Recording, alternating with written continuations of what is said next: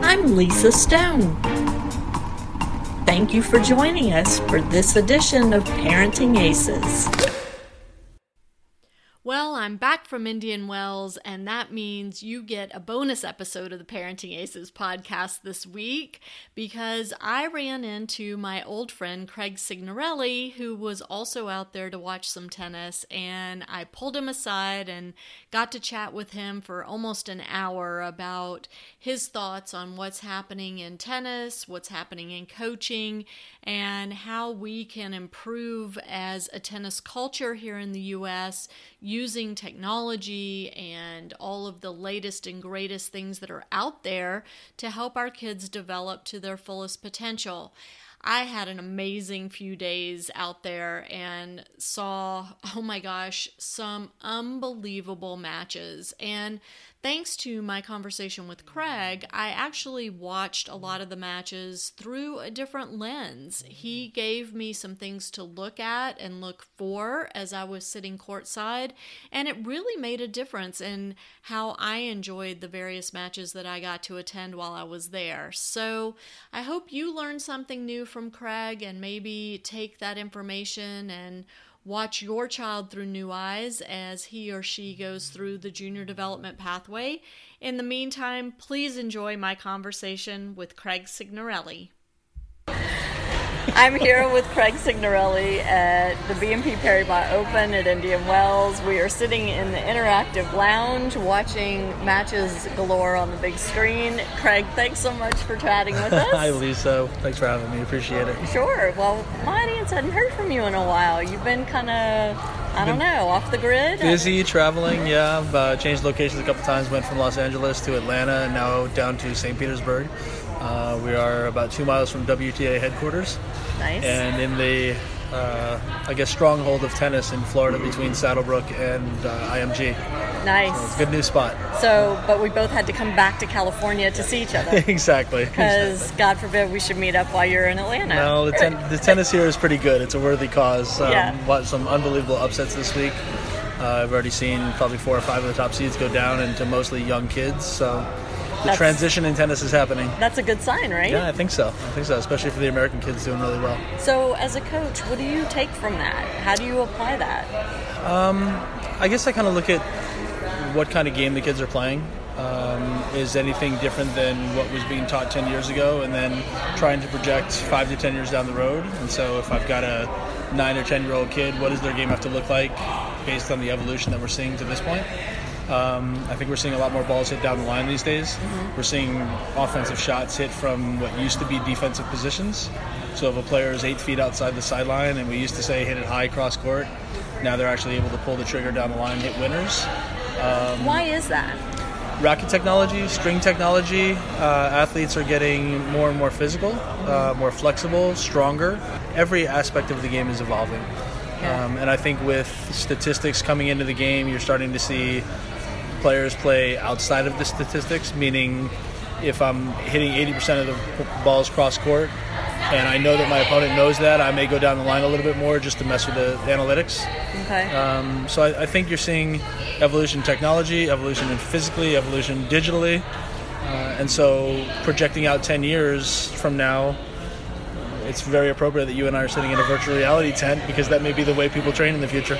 Well, interestingly, there is an actual virtual reality display in here where kids are putting on the virtual reality glasses and they're watching what's going on in Stadium One right now in real time. Yeah. And it's pretty cool. So, yeah, yeah there's I, a lot going on. I can imagine someday someone's going to plug a... Uh, a game of Rafa's French Open victory into a ball machine, into a virtual reality machine, and you'll play against Rafa's French Open uh, with a Wii racket and walk off the court five hours later sweating and you haven't left your couch.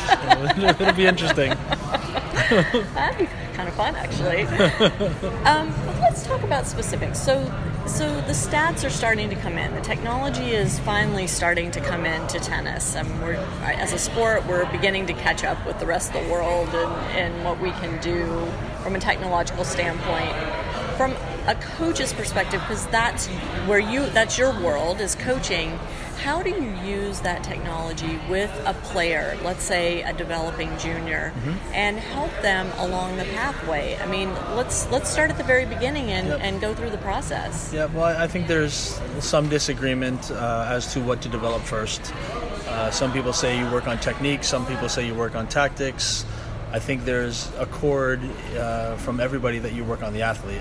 Mm-hmm. And a lot of attention is being paid these days to two, three, four, five-year-olds, uh, what we call the A B Cs, ability, agility, balance, coordination, uh, multi-sport athletes until they're about nine or ten years old, and then specialization starts as they get a little bit older into their twelve, thirteen-year-old years. Mm-hmm. Uh, but basically, you want these kids playing soccer, basketball, uh, tennis, football, swimming, climbing trees, riding bikes, all the stuff that used to happen before we got these little digital things yeah. that, that work only our thumbs and our eyes. Yeah.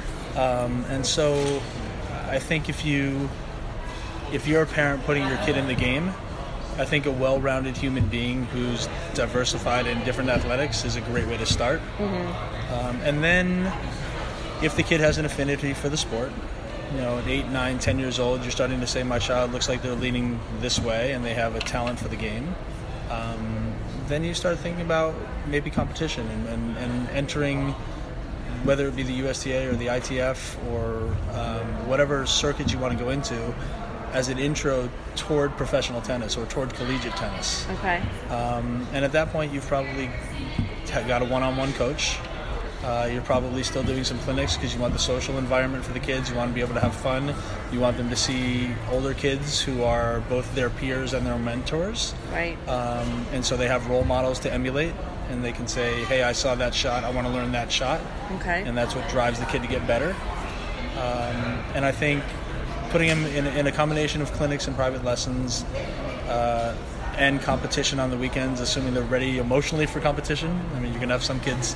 That's balling. A big assumption, right? Yeah, very much so. Some kids are going to ball their eyes out at nine years old, and you know, that may be a bad thing or a good thing. It, it, it's probably good if they're upset and come back the next day and say, how do I get better and, and find a way to win? Mm-hmm. And probably bad if they say, I want to quit the game. Right. Um, and so... But, so, I mean, I want to stop you a second, yeah. because... So how do you know if a kid's ready for competition? I think that's a big issue, and I think, you know, now um, there's this whole conversation around, you know, kids being tapped for special camps and special training and special teams and opportunities, and that means they have to be playing tournaments and winning matches so that they get noticed to get tapped, and if you don't have your kid playing in tournaments, they're missing out. Yeah. Is that a disaster in terms of junior development, or? Uh, I mean, I, I don't look at it as a junior development. Uh, when I when I look at whether they're being tapped by federations to play for federations and for grant money and things like that, I think that's very separate than junior development. Okay.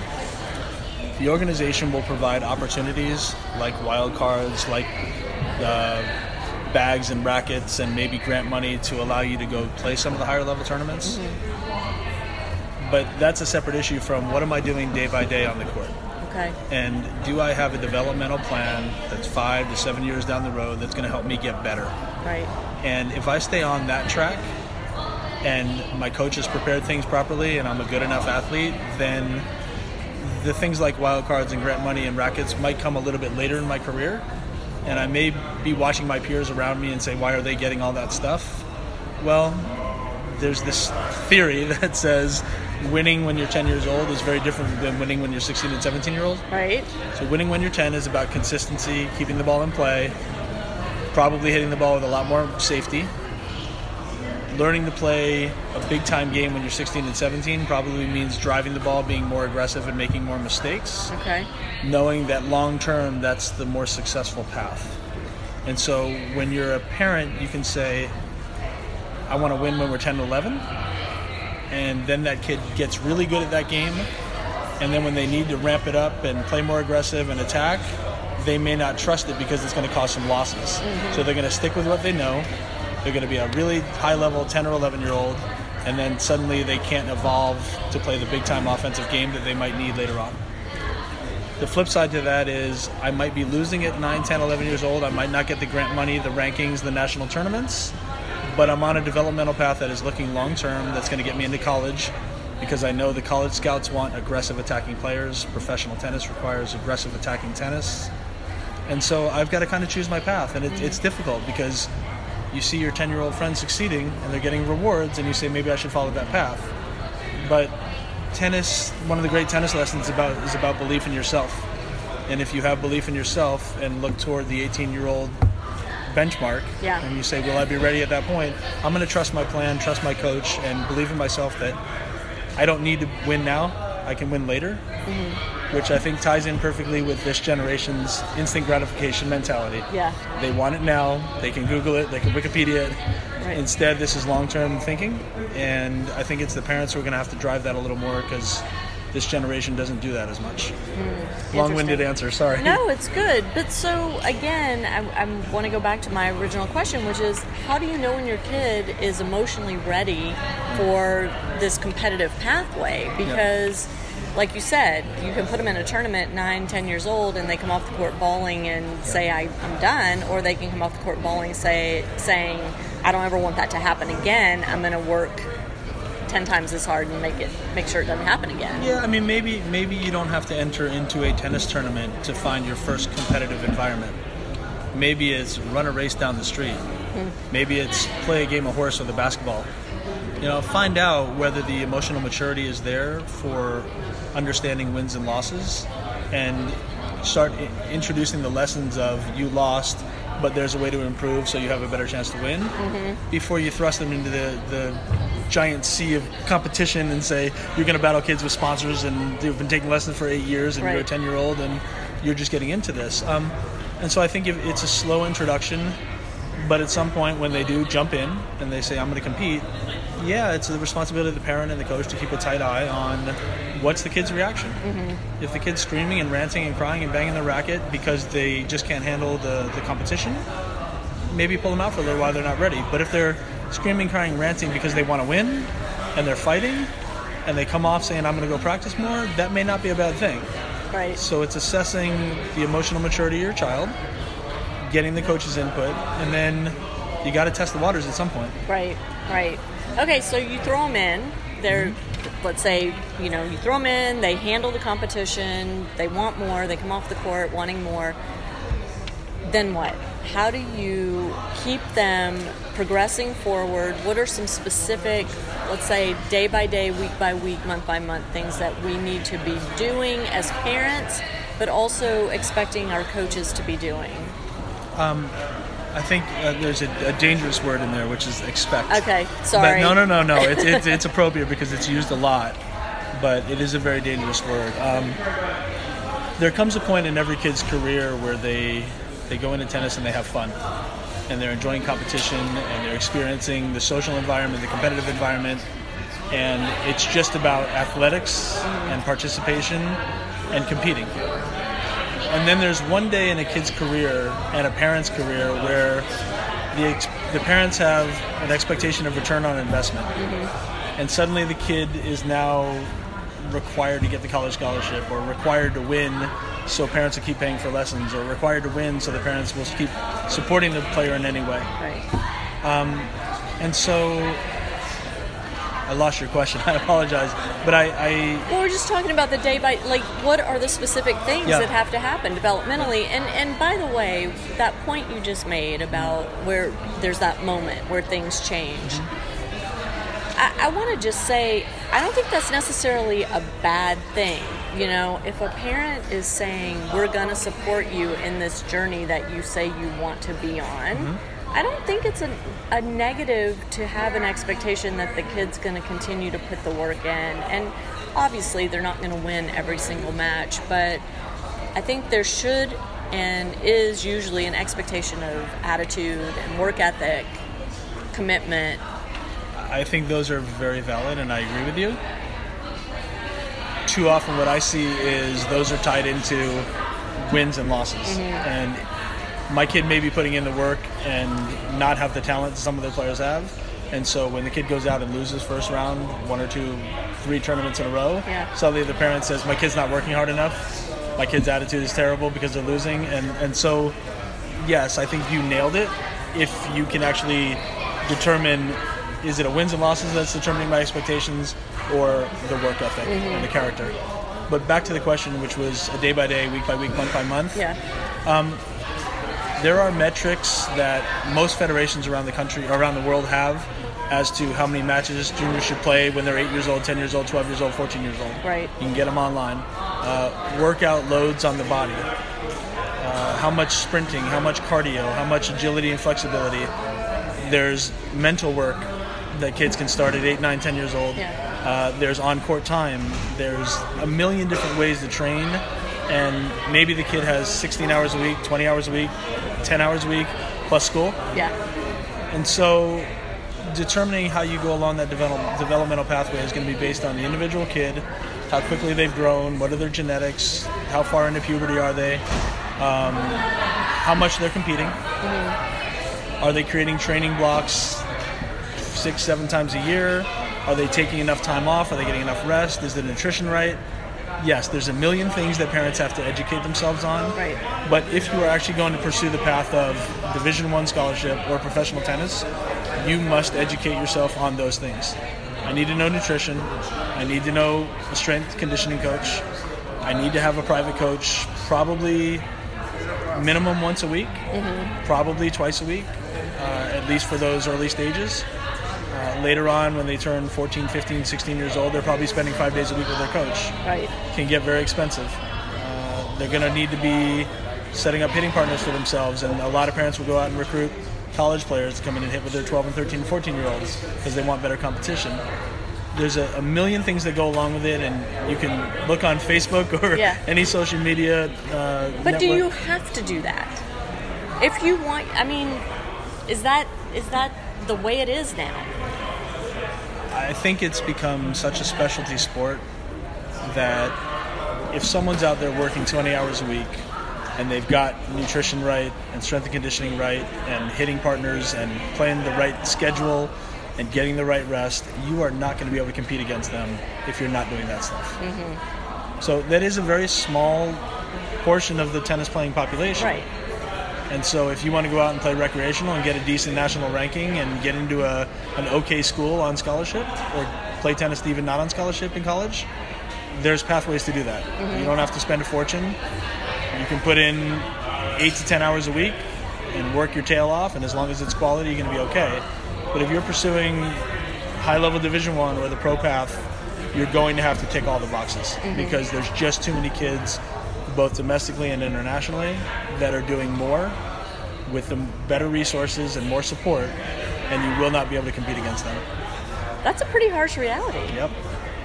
Yep. So, you know, I, I have to just say it again, and I, I've been saying this a lot lately, D three tennis is looking more and more attractive for the majority of tennis kids coming up in the system here. It's a very small percentage that get Division One scholarships, and you're competing now against the world.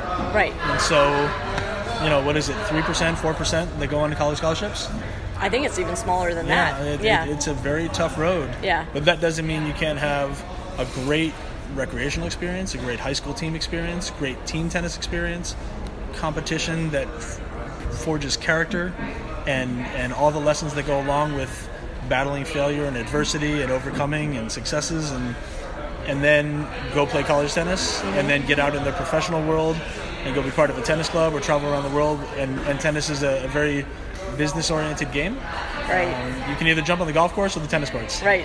And tennis is going to keep your heart in better shape. Yeah, for sure. And probably a few less four-letter words.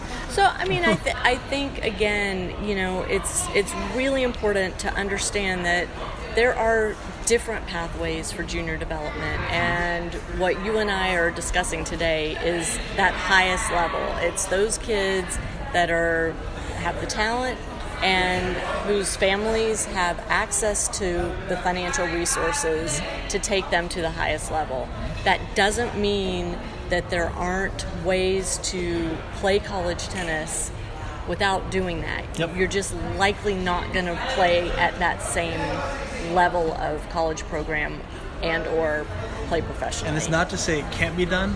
It just makes it very, very unlikely for it to happen. Yeah. Venus and Serena played in, in the middle of L A against each other right. and got college guys to spar against. Didn't play a lot of junior tournaments, didn't play a lot of nationals, didn't spend a fortune on their careers and had pretty good careers. Yeah. It can be done, but you have to be pretty special, pretty committed, and maybe even be a little bit lucky. Yeah. I mean, we had a kid in Atlanta recently who, he went to Georgia Tech for three years. He decided to turn pro before his senior year, Chris Eubanks. Um, he's the same age as my kid, and Chris didn't play a lot of junior tournaments. But he had the opportunity to train with Donald Young from a pretty young age, traveled the world with Donald, and got to see what life was like on tour, and was really kind of through osmosis, you know, grooming himself to be ready to go out there. It's so, osmosis, and I think a lot of hard work. Yeah. Well, I mean, for sure he was working hard too, yeah. but I mean, to be thrown out there and have the opportunity to be on tour with somebody yep. at a young age is... You can absorb a lot, yeah. for sure. And and I think that's what a lot of these successful tennis parents have done. They go out there and they watch and observe and learn as much as they possibly can. They talk to coaches, and they don't take one person's word for it. They take ten, mm-hmm. and then kind of muddle through all the B S and then figure out what yeah. really worked for them, yeah. and and then apply it to their own kid. And there's a lot of parents who will say, we have ten different coaches. You know, it, it's... tough because normally it's one voice mm-hmm. and everything gets filtered through one voice. In that case, it's the parent that's the one voice, and you got ten coaches who are specializing in different areas. They all filter it through the parent. The parent becomes the voice of this player's development. Um, but like you said, there are other paths. Right. I mean, there's, this game is a great game for a million different reasons, and the high school route, the team tennis route, the the zonals route, the I'm going to go play with a friend mm-hmm. route. And then the oh, tennis... Do people do that? Of course, of course. Not in the high competitive level. Uh, and, and, I'm kidding. Yeah, but, but it's true. I mean, they, they it, at the recreational level, you tend to see more of that. Right. And then you go into tennis club, and there's leagues and club championships and intramurals. And sure. uh, a lot of Division I schools have club tennis, which is also very competitive nationally. Mm-hmm. It's for the kids who didn't get the Division I scholarship but still want to compete. And the national championships for club tennis is pretty high-level stuff. It's very high-level yeah, stuff. Yeah, I mean, I know a lot of kids that have gone that route, and it's not even necessarily that they didn't get the scholarships. Maybe they didn't want the scholarship. Exactly. Maybe exactly. they didn't want to commit at that level, right? You're going to be a, a doctor, and you're going to go take biology classes exactly. and chemistry and have labs. classes and have labs. Yeah, you're yeah. probably not going to have the four hours a day to do the training. Right, so, right. Yeah. So... Let's go back to kind of the basics, and step one of this whole process is finding the right coach for your kid. Mm-hmm. How do we do that? I mean, I, it's the most frustrating process, and you know from working with my family, mm-hmm. um, the level of frustration we experienced with that. What are the questions? What are the signs? What, what, where are the yeah. like the angels from in the heavens singing yeah. down and saying, "Here's your coach"? I, I, I've always made the analogy that it's kind of like finding an investment counselor. Mm-hmm. You know, you're going to go in and say, "Well, I assume this person has a lot of knowledge, but I have no idea if it's the right person for me." Yeah. Um, I, I think a lot of discussions and a couple trial periods on the court, uh, but the, the questions they ask are looking at my players' genetics, personality, and and it's very difficult for a coach because they haven't seen the kid yet. Right. But, but personality, um, attitude on the court, speed, athletic, overall athleticism. Create a developmental plan for me. Coach, can you try try to tell me what you're going to do over the next three months, six months, five years? Mm-hmm. Do you buy into that as a parent? Does it sound right? Is the coach going to, what's the communication that you want with the coach on a regular basis? Are you going to be at every lesson, or are you going to drop your kid off? Do you expect the coach to be developing the player's character and to be the moral guide for this kid? Mm-hmm. Or do you just want the coach out there teaching tennis? Right. Right? Because if a kid spends enough time with a coach, that coach tends to become a mentor. And oftentimes that coach is the person the kid's going to turn to when it comes to dating and drugs and homework and school and a million other things. Is that coach the role model you want for that kid? And this is for, for young girls and for young boys. Absolutely, I mean, because yep. you work with both. Yep. Yeah. Yep. Absolutely. And and is the is the coach living a life that is going to be the model that you want your kid to be around? You know, they say that you are a compilation of the five people you spend the most time with. Right. Well, that coach is going to be one of those five people. Right. Is that the influence you want for your child? That's a huge point. Yep. And how do you find that out as a parent? I mean... word of mouth is some of it. Yeah. Um, spending some time watching at the beginning. I mean, look, I love it when a parent drops the kid off and leaves. Yeah. It makes my life a lot easier um, because I don't have to filter everything through the parent to right. make sure that it's okay. But I do think as a parent, if I were to take my kid to a coach, I would spend the first five, six lessons watching. What's the language? Is it appropriate for that age? Uh, checking the background of the coach's education. Are they knowledgeable in tactics and strategy and technique and biomechanics and strength and conditioning? What is their specialty? Are they universally knowledgeable where they can take my kid and handle all the aspects of the training, or is this a specialty thing? Mm-hmm. And even for a five and six year old, is there cursing going on? You know, are they are they dumping the beer cans in the, the thing before they jump on the court? Right. Yeah, you kind of got to watch. And is the court clean? Is it, you know, is every kid handled the same way? Watch a lesson after your kids. Watch a lesson before, and find out, are kids being treated the same? Are they being treated appropriately? Is it texting with the coach? Is it emailing? Is it phone calls? And how often are those happening? And I would say very early in the relationship, you need to establish what you need as a parent, mm-hmm. and then let the coach decide if that's okay. Because as a coach, if a parent tells me I need a phone call every night and it's going to take forty-five minutes, yeah. I'm probably not going to work with that kid. Okay. Just, and I like how you said what you need, not what you expect. Yes. So you, you're yes. turning my language around a little bit. But no, that's good, because I think it's important for us to understand how to talk to you. You know, we assume that the language we use in other situations automatically crosses over, and it doesn't always cross over. I guess I, I would say that as a parent, I'd like you to put yourself in my shoes, mm-hmm. knowing that I'm going to have about thirty-five to fifty kids in a clinic. I'm going to have five to six different students every day. So I may be working with fifty or sixty kids. Mm-hmm. And if every parent just wants five minutes, it's going to be after midnight before I'm finished returning phone calls. Right. Right? Um, and I, I need to be treating all of those kids with the attitude that I'm going to maximize every kid's potential that's here. Um, it's very easy for a coach to say, this is a high-level player, they're going to get more from me. Mm-hmm. Very easy. And maybe even be appropriate because it helps my business. Right. It helps my reputation. That kid probably needs more work because they have a, a better future than a lot of the recreational players. But it doesn't mean it's right for the rest of the kids. Right. And you have to decide as a parent, is that okay? Also knowing that there are benefits to your kid seeing that high-level kid. Because that kid becomes a mentor, that kid becomes the role model, that kid is what your kids are aspiring to.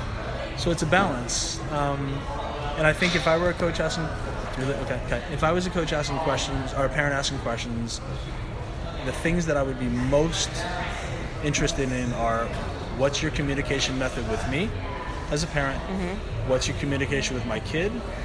You, coach, what are your expectations of me and my child as we go along this path? Mm-hmm.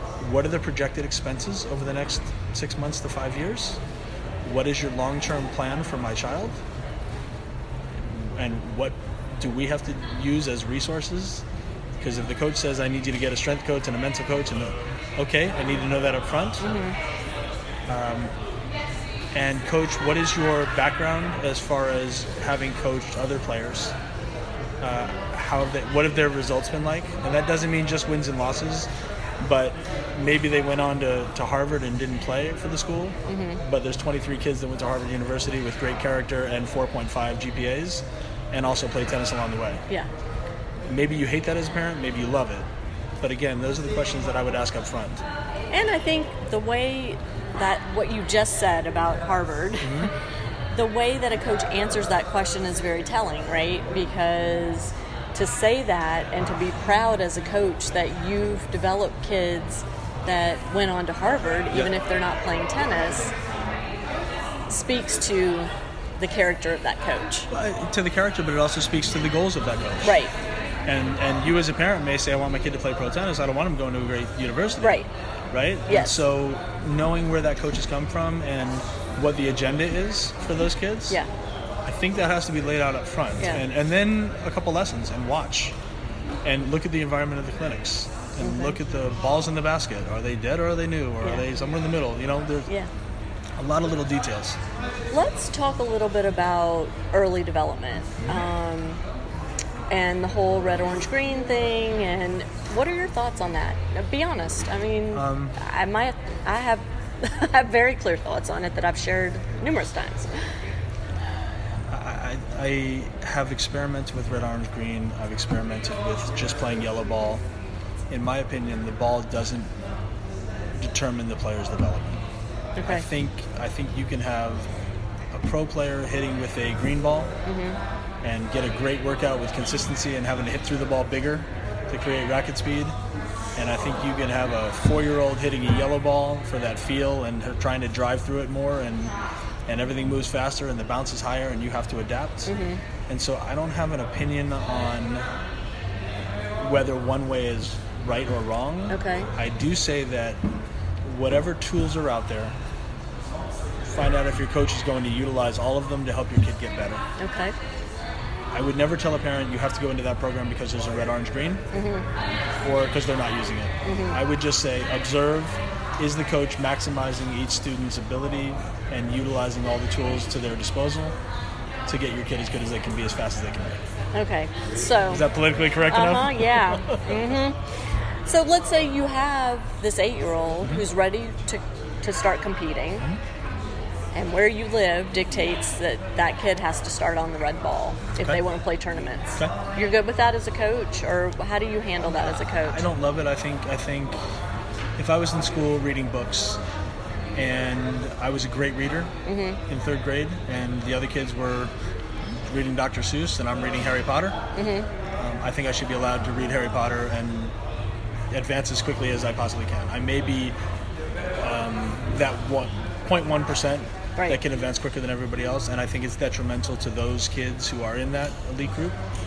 However, the Federation has determined that we're going to create a platform for ninety-nine point nine percent of the kids mm-hmm. in the country, and I can't fault them for that. Mm-hmm. And so they have a template, and I would tell my kid, go compete, go ahead and dominate, it's okay. And then the minute you come, and, and that's simply for the tournament experience. Mm-hmm. Maybe you give your kids some, some rules in the tournament. You can only hit slice backhands. You must serve and volley. You're going to do some things that you might not do uh, at your skill level yet, but you can do it on the red ball court. Okay. So it's going to advance your tactical skills and strategic skills, mm-hmm. but may not necessarily be best for your technique. Okay? Okay. So then I would say, okay, you've played your competition, you've gotten some of that experience, you understand winning and losing. Let's get back to whatever ball we use for training, mm-hmm. and we'll work on that. And then if you win enough tournaments, you get to move up anyway, right? Yeah. So I think you can utilize the templates that, that's there, utilize what the U S T A has set up as um, a format for all the different ages, mm-hmm. and maximize your potential using their systems. Okay. And have someone driving that developmental process that says, this is how we're going to do it. We're not necessarily going to follow the path of the Federation. We're going to use what they've provided as resources under my tutelage. How many coaches you think do that? Um, not a lot, but the ones who do it are generally the ones who are working with the zero point one percenters. Yeah. They've kind of figured out, we have to do this, and there's not a lot of coaches who do that. Mm-hmm. So, but I think those coaches have educated themselves and said, we have to work within the system. How do we do it best? Mm-hmm. And those coaches are working with elite players and at an elite level because they've been able to figure that stuff out through their careers. And are these things that you coaches discuss when y'all are at conferences? I mean, do y'all talk about, okay, we're we have this red, orange, green thing happening. We we're how do we how do we manage that with our, our elite we players? We talk about them at conferences, not in conferences. Uh, yes. Uh, no, no, but uh, honestly, yeah. in conference, it's very much um, party line. Not not just party line, but it's it's more education, um, kind of kind of overview of, of the tennis landscape. Okay. And making ourselves more educated about what's happening. Uh-huh. And then you go sit down for lunch, and the talk about, okay, now we have all the information. How do we navigate it with whatever the population players we're working with? Okay. So. So yes, y'all are collaborating and having those conversations yes. amongst yourselves. Yeah. Okay. Yeah, and we try to, I guess we don't put it out to the parental community, mm-hmm. but we probably work individually with the parents that we work with and, right. and their kids. Okay. Yeah. I mean, I, I that's good to know, yeah. like that those conversations are happening. Definitely. Because I had one today. Okay, good. Yeah. Good.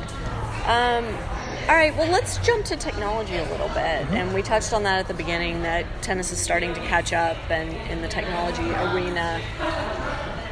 As a coach, what sort of technology are you using with your players, and what are the minimums that parents should be looking at, or is there a minimum? I mean, no. should we have an ex... I, I gotta get away from that expectation word. Should we ask the question about technology and, you know... Let me tell you where the game's going. Okay. Um, we are... We went into the video world a few years ago. Everybody's got cell phones. We, we started videoing players, right. let's say, ten, fifteen years ago, and we started doing visual analysis of strokes and biomechanics and, and starting to follow patterns on the court with mm-hmm. the camera. Mm-hmm. Then every kid got a camera on their phone. Right. And now they're taking selfies, and, and you can hold the camera up five feet away and video a player's strokes and show them on slow motion five seconds later. Right. Fantastic. So we have the visual analysis, which allows our technical prowess to be great, okay, and to really model what the pros are doing and to find any flaws. Okay. Uh, now we need to know tactically how to play, and what's informing that is the analytics. Mm-hmm. And the analytics are coming from S A P with the W T A and I B M with the A T P, and those organizations are putting tremendous amounts of data into the hands of coaches mm-hmm. via reports, via the U S T A, via um, Craig O'Shaughnessy is a coach from Australia, yep. has something called the Brain Game. Uh, Craig's t- done the podcast. Yeah, yeah, okay. yeah so, so there, he talked about that. Yeah. Tons of data out there mm-hmm. that's saying what's happening on the court. And now parents are able to pay for um, analytics of their own child's matches and their opponent's matches, and work with their coach on figuring out what are the tactics we need today to beat this player. Okay. I think as time goes by, the price of that is going to get less and less. It's still pretty expensive because it's relatively new to the sport, mm-hmm. and they don't really do it in junior tennis unless the premium's extremely high. Right. Um, but I think it'll drop down the way video technology dropped down in price. Mm-hmm. It'll become economically feasible to... Um, maybe even do it yourself. You're going to have an app in your phone mm-hmm. where you shoot the match, the analytics come up, and they say... Well, your player's getting beat a lot on the wide serve. You need to cover that more. Or you're winning more points when you're on the baseline and losing more when you're eight feet behind the baseline, or vice versa. Mm-hmm. And a parent can kind of figure that information out. A coach will definitely be able to figure that information out. And there should be, you know, those little coaching breaks in the middle of matches where that coach gets to input that information. Mm-hmm. Um, having said that, even with all of the analytics, most of it is going to be applied in practice. Okay. Because in the matches, you're going to tell your player, you need to figure it out. You're in the heat of battle. You need to start looking for how am I winning my points, how am I losing my points. Based on all of the things we've practiced and knowing what analytics we look at, mm-hmm. during your match, you're going to have to be thinking both about yourself internally and externally about your opponent and figure out what's happening. Some, some analytics as you play on the fly. Uh, and then afterward, you'll be able to look at the actual data and figure out, did I get it right? Mm-hmm. And so I think that's the future. But see, I love that approach. I love that. Thank you. You're welcome. Well, you know how I feel about your coaching. Um, I, I love the fact that you say we use the data and the analytics during practice so that the player gets used to the language, yep. the... you know, immediacy of it. We just played this point. Now let's look at it. What'd you do right? What'd you do wrong? Tell me quick, quick, quick. Yep. And then once they're in a, a tournament situation, a, mat, a, a competitive match situation, it's hands off from the coach. And did the player absorb what he or she's been learning in practice? It's like learning a language and then you go into the country. Yeah. And suddenly, you can't fake it anymore. You can't speak whatever your native language is. You're thrust into it. It's an immersive environment, yep. and you have to navigate it. And you're going to make a few mistakes, and then over time, you're going to become fluent. And I think that's the goal, to become a fluent tennis player mm-hmm. who can do all the things that they want to do, and then also look on the other side of the court and say, I understand this interaction and how to figure out the strengths and weaknesses on the other side. So I have a question for you. Okay. Let's... You know, face it, for, for most kids, when they go to tournaments, it's a parent taking them to the tournament unless the family's got enough money to afford to send the coach. So typically the parents are giving a report back to the coach on Monday or Tuesday after the tournament. Here's what my kid did well. Here's what they didn't do well. Now that we're starting to look at analytics and talk about using analytics, if I'm on the sideline watching my child play, how do I... what do I look for in order to communicate back to you as a coach that my child is self-analyzing well or is um, here, still here, lacking there? Let me answer that in several parts. Okay. Number one, you said you've been doing that and going back to the coach and telling him things. Mm-hmm. We as coaches... Um, I'm going to say something that's probably going to get me in trouble as a coach, and so, what I else apologize is for the coaching community. Uh, we as coaches are very wary of that, okay? Because you are completely invested in the both the development and the winning from your child. Okay. There are things that are happening on the court where you will see it one way, your child will see it another, and the coaches will see it completely the opposite. Uh-huh. So we will listen to what you say. We won't necessarily trust it. We will listen to what the what? player. We will listen to what the player says. We won't necessarily trust it. Okay. Um, but we're going to look at how the information you gave us fits into the developmental plan. Okay. For the player. And so, the best thing you can do is video the match. Okay. Because then we can hear what you said, and go watch it and see if that matches up, and we can decide: are you a parent who's actually getting the right information, mm-hmm. and then we can start trusting you more and more with it. Okay. But we have parents who've never played tennis, right? Who come to us and say, "My kid did this, this, and this today," and the kid says, "I didn't do any of that." Uh huh. And we have the coaches go, "You know, we have no idea what happened." Right. Right. So we, we just we don't trust it up front until we have evidence that okay, the the analysis is correct, mm-hmm. and then we say, "Okay, parent, please go look for these things because your eyes are spot on. You mm-hmm. understand." That's why I think it's important later on for parents to watch a few lessons to understand what the player is working on. Right. But ultimately, a video is okay. going to be the best. Okay. Um, and then as analytics come along, you'll be able to give us analytics of the match. Mm-hmm. I'm going to put a caveat on that. Analytics okay. are awesome. We love them as coaches. Paul Anacone taught me something. He said, the stat said Andy Murray served sixty percent in a match. Mm-hmm. What they didn't say was he served eighty percent on the first two points of the game, which means he only served sixty percent, which was okay, but he served incredible to get the lead. Uh-huh. So then he could go for bigger serves later in the game because he already had the lead. Right. But the stats didn't tell him that. It just said he served sixty percent. Right. So statistics are like bikinis, and what they reveal is suggestive, and what they conceal is vital. Let's yeah. go with that. Yeah, okay. I like that. I think that's a Woody Allen line. So yeah. I'm not yeah, no, I love that line. Okay. Okay, so so you want us to, us meaning parents, to first demonstrate to you that we understand what we're seeing and what we're communicating back to yep. you.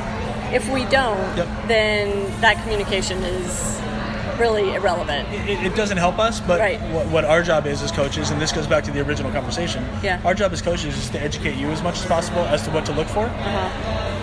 But again, I, I don't, I think it's an interesting relationship between parents and coaches because you would never go to an attorney right. and say, um, here's what I saw in this legal case, and that's the information you should be working with. Yeah. Or doctor, here's the information right. that I know about my disease, I got off Wikipedia, and I need you to follow it. Yeah. You kind of trust them. Right. And that's navigating that relationship with the coach. Do you trust the coach? And does the coach trust you to say, here's the three things I want you to concentrate on where you're not going to make mistakes. Mm-hmm. I want to know how many balls went wide. I want to know the first service percentage. Mm-hmm. And I want to know, was the kid's attitude good on big points or pattern good on big points, whatever, mm-hmm. right? Those are things you can get right all the time, yeah. as opposed to tell me about the match and what you see. Right. It's such a vague, open question that it lends itself to so much interpretation that you're probably going to get a lot wrong. But I would wager that there aren't a lot of coaches that give that specific charge to a parent before a tournament, right? And and again, I mean... You know, yes, it would be awesome to be able to pay you to go to every single tournament match, but that's just not the reality for most of us. And until that is the reality, we are your eyes and ears alongside of our child, right? Yep. And and I I think that's one of the hardest things about our sport is that the in every other sport the coach is there at the competition every time, yep. guiding, yep. right? We don't have that. Well, let me. Let me throw a different approach at it okay. for you and, and the parents listening. Um, if the coach has done their job properly, mm-hmm. the wins and losses in the tournament really aren't what we're about. We're about development. Okay. Right? Yes. So what I'd like to know from you is, Lisa, this thing is called the inside-out forehand pattern. This is the position on the court where it happens. Okay. Can you watch the match this weekend and tell me how often your kid was there? Okay. I'll know a lot about that match if you just tell me how sixty percent of the time, twenty percent of the time, eighty percent of the time. Mm-hmm. I'll know a lot about what's going on in my player's development if we're working on inside-out forehand position and dominating from that part of the court, and you come back and tell me he only got there five times in a match. Right. You don't need a lot. You don't need to have, have this wealth of knowledge about the game. Mm-hmm. If I give you one little detail to look at, because I'm concerned about development. Yeah. And you'll notice in all the questions I've asked you just now, I never said, did the kid win or lose? Right. Right? Right. I just want to know, is he following the developmental process that we're on? He could win national titles. She could lose five tournaments in a row. As long as we're on that developmental path and I have that vision toward the end, mm-hmm. that's what I'm concerned with. And so I won't say I don't need your feedback and I don't need to see the matches. I will say that a couple little details kind of give me all the information I need. Okay. And we, as coaches, also do some secret things, just so you parents know. Um, we will talk to other coaches mm-hmm. about what they saw when they watched our player. Okay. And find out what happened at the match. Okay. Because we want your perspective, the player's perspective, and then we'll hear from the outside, somebody who really watched it with a coach's eye. Yeah. And we get that a lot. That's awesome. Yeah. I didn't know that. Yeah, like I said. I've been around the game a long time. I didn't know that. Well, we don't want you knowing that other coaches are watching your players. Okay, well, guess what? The secret's out now. Now we know. You heard it first here, parents. What else? I mean, we've been talking a long time, I, and I've, I've missed you. I've missed Aww. having these conversations, and, you know... I'm... Lisa bumped into me uh, on center court at Indian Wells. We were watching uh, Escobedo and Tiafoe in a great match. Yeah. Uh, and, and just seeing the future of the game. I mean, these two young guys absolutely ripping the ball. Uh, it looks a lot different than the game did about fifteen years ago. For sure. And I think it really displayed the athleticism and power that's going to be required in the future. And so I would tell parents that one of the I'll, I'll give you two two things that I think would really help player development. Okay. Number one, take your kid to a college match mm-hmm. so they understand that down the road sometime that might be really fun because mm-hmm. college matches are really fun to watch. Uh, and the second thing is let them watch a professional match live, because the energy of the crowd, the sound of the ball, the squeaking of the shoes, the Uh, thirteen people on the court with umpires and lines people and ball kids running around, and the heroic journey coming out of the tunnel and the crowd screaming. Yeah. There's so many little rich details that you can't capture watching it on T V mm-hmm. that make that kid really understand what the competitive experience is about. And losing a tournament here and there when they're young, but understanding that they're keeping that goal in the future and going, oh, but I want to get to that place. Mm-hmm. Probably be really good for their long-term development because they have a, a picture of what it's supposed to look like. And I will tell you, I, at that match the other day with Francis and Ernesto, I was sitting next to Ernesto's mom, and it does not get any easier watching your kid play tennis. She had no fingernails left. I mean, and she was awesome. She she maintained her composure, but the second he won that match, she let loose, and it was awesome. So it was very cool to see. The whole box was so enthused, and um, they are they're the future of the game. Right. There's a couple other young females here who are unbelievable. Yeah. Uh, and so we're seeing kind of the. Who are you Amer- watching? Who are you excited uh, about? Amanda Anasimova. Oh my gosh. She's, she's already look, looks like a top ten player already. Yeah. She's so professional, so composed, plays the game beautifully, has an absolute commit commitment to playing an aggressive game, mm-hmm. and no matter what the score is, will not back off of that. Yeah. Um, she's she looks like a, a young professional. Yeah. yeah. Very impressed with her. Yeah. She's got a great future. She won the U S Open Juniors in twenty seventeen. For those of you not familiar with her, yeah. She's and she's a sixteen-year-old in the third round of Indian Wells after qualifying, so she. She's beat four top two hundred players already, and I think uh, took out the twenty-three seed yesterday. Unreal. So yeah. it's, it's been a lot of fun, and, and I think, again, even for you and I, we're, we've been in the game forever. Right. And it's still a blast to come out here and just watch and listen to the crowd and be part of the entire event. Absolutely. So, yeah. Well, thanks for chatting with us. Of course. It's so good to see you again. I hope it's not another however long it's been. I feel like it's been like three years since I've talked to yeah, you, or it's been a long like time. Other than Facebook messages. But that's the way the world communicates today. That's right. All right. Well, thank you, Lisa. Thank you. And to my audience, thanks so much for tuning in. We'll catch you next time on Parenting Aces. I'm Lisa Stone, and you've been listening to the Parenting Aces podcast, for tennis parents, by a tennis parent. If you like what you've heard, please subscribe to us and write a review on iTunes. For more information on navigating the junior and college tennis journey, please visit us online at parenting aces dot com. Thanks for tuning in and sharing us with your tennis community.